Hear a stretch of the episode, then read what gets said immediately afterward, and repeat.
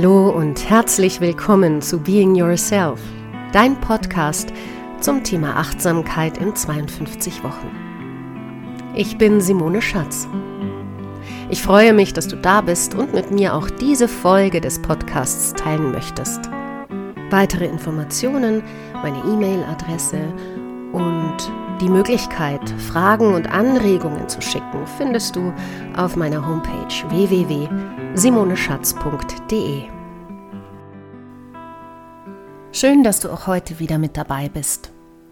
Letzte Woche und vorletzte Woche haben wir die Atemmeditation und die Dehn- und Atemmeditation noch einmal besprochen und wiederholt und ausgedehnt, erweitert damit du verschiedene Techniken immer wieder, immer wieder wiederholen kannst, aber auch immer wieder zur Verfügung hast. Wir haben die Wirkung von Meditation besprochen. Diese Wirkung kann sich auch einstellen, wenn du andere Techniken ausprobierst, die sich mehr in den Alltag integrieren lassen. Ich gebe zu, es tut gut, diese Basismeditationen tatsächlich zu üben. Ich habe es letztes Mal schon gesagt, besser kürzere Phasen regelmäßig und jeden Tag als zum Beispiel einmal in der Woche eine ganz lange Phase der Meditation. Dann wird sich dein Gehirn, weil es neuroplastisch ist, umprogrammieren, wenn du so willst oder Resultate aus der Meditation spüren können, wie Entspannung oder verbesserte Konzentrationsfähigkeit. Wenn du willst, lausche einfach die letzte Folge noch einmal nach. Ich werde sie in den Show Notes verlinken. Wie aber kann ich mit Meditation oder mit meditativen Zuständen im Alltag agieren? Vor allen Dingen dann, wenn ich wenig Zeit habe und trotzdem praktizieren will oder aber wenn ich ungern in dieser statischen Haltung praktizieren möchte. Einige Möglichkeiten hast du ja schon kennengelernt hier im Achtsamkeitstrainings-Podcast. Zum Beispiel das achtsame Gehen. Auch da werde ich dir die Folge in den Show Notes verlinken. Wir haben das achtsame Atmen. Wir haben darüber gesprochen, diesen Atemraum immer wieder zu benutzen, im Auto zum Beispiel an der Supermarktkasse, in jenen Zeiten des Tages, Minuten, in denen sich Gelegenheit bietet, im Auto, an der Ampel, an der Supermarktkasse beim Warten oder aber auch wenn du isst, eine Mahlzeit am Tag oder einen Apfel am Tag, eine Rosine am Tag, die du achtsam und aufmerksam zu dir nimmst und sie mit allen deinen Sinnen erfährst, nicht nur mit dem Geschmackssinn, sondern wirklich auch betastest, ansiehst, riechst. Also es gibt viele Möglichkeiten, die du schon ausprobiert hast. Und es gibt viele Möglichkeiten, die du noch ausprobieren kannst. Zwei meiner Lieblingsmöglichkeiten möchte ich dir hier vorstellen. Das eine ist, und wer meinen Garten kennt, beziehungsweise wer ihn kennen würde, würde jetzt vermutlich schmunzeln, weil man diese Bemühungen sicher nicht sieht. Aber die Wirkung der Übung mir wiederum sehr wohl was bringt und in mir zur Resonanz führt. Wovon rede ich? Ich rede davon, im Garten zu arbeiten.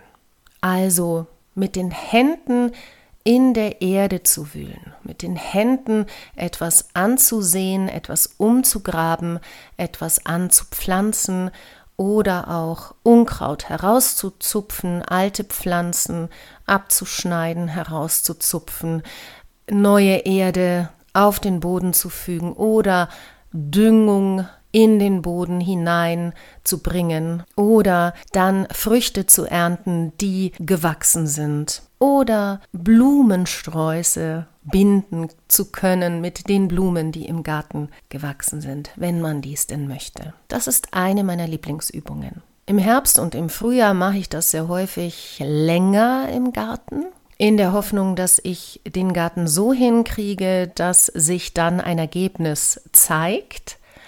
Zwischendrin, zwischen diesen beiden Zeiten, erlaube ich mir immer wieder ein paar Korrekturen vorzunehmen oder etwas Neues anzupflanzen oder eben die Früchte zu ernten, die ich gesät habe. Und ja, irgendwann im Laufe des Jahres nimmt die Natur sich meinen Garten zurück.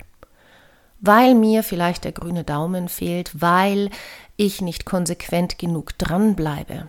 Doch darum geht es nicht. Ich bin ja nicht im Wettbewerb des schönsten Gartens mit meiner Nachbarschaft, sondern ich nutze das Garteln, wenn du so willst, wirklich als Ressource für mich, vor allen Dingen in Zeiten, in denen mir Erdung gut tut, in denen ich wirklich mich auf die Erde bringen will und damit auf den Platz, auf dem ich jetzt stehe, im Hier und Jetzt.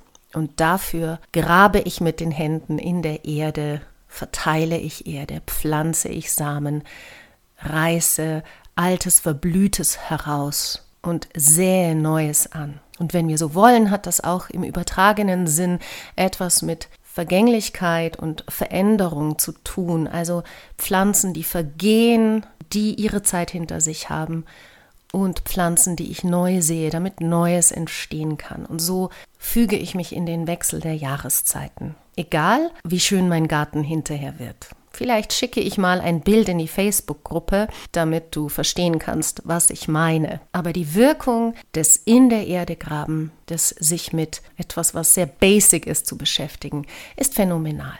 Das gleiche probieren wir in einer Übung, in der wir uns hinstellen und versuchen, unser Gewicht auf dem Boden zu spüren. Auch das ist Erdung. In diesem Fall ist die Erdung wirklich umgesetzt in ich wühle mich in die Erde hinein. Das ist eine meiner Lieblingsübungen. Und die zweite Lieblingsübung, die du ebenfalls immer und überall machen kannst, beobachte. Beobachte Tiere, beobachte Menschen, beobachte die Wolken am Himmel und achte darauf, was sich bei dir dabei verändert, was dich tut, welche Gedanken kommen auf, welche Gefühle. Und schon bist du mitten in einer Übung, die ähnliche Effekte wie Meditation hat, aber eben nicht Meditation ist im klassischen Sinne und dennoch einen meditativen Charakter hat, der sehr wohl auch Einfluss auf die Neuroplastizität unseres Gehirns haben kann. Bleiben wir zum Beispiel mal bei den Tieren, das achtsame Beobachten von Tieren. Auch hier wirst du den Aspekt kennenlernen können, dass Tiere uns ungemein erden können also auf den Boden bringen, in die Realität, uns auch mit der Einfachheit des Lebens verbinden.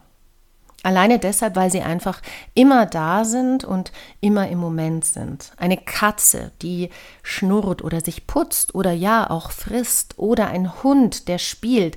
Eine Ameise, die auf der Terrasse arbeitet und ein kleines Teilchen, das sie aufgesammelt hat, von A nach B trägt.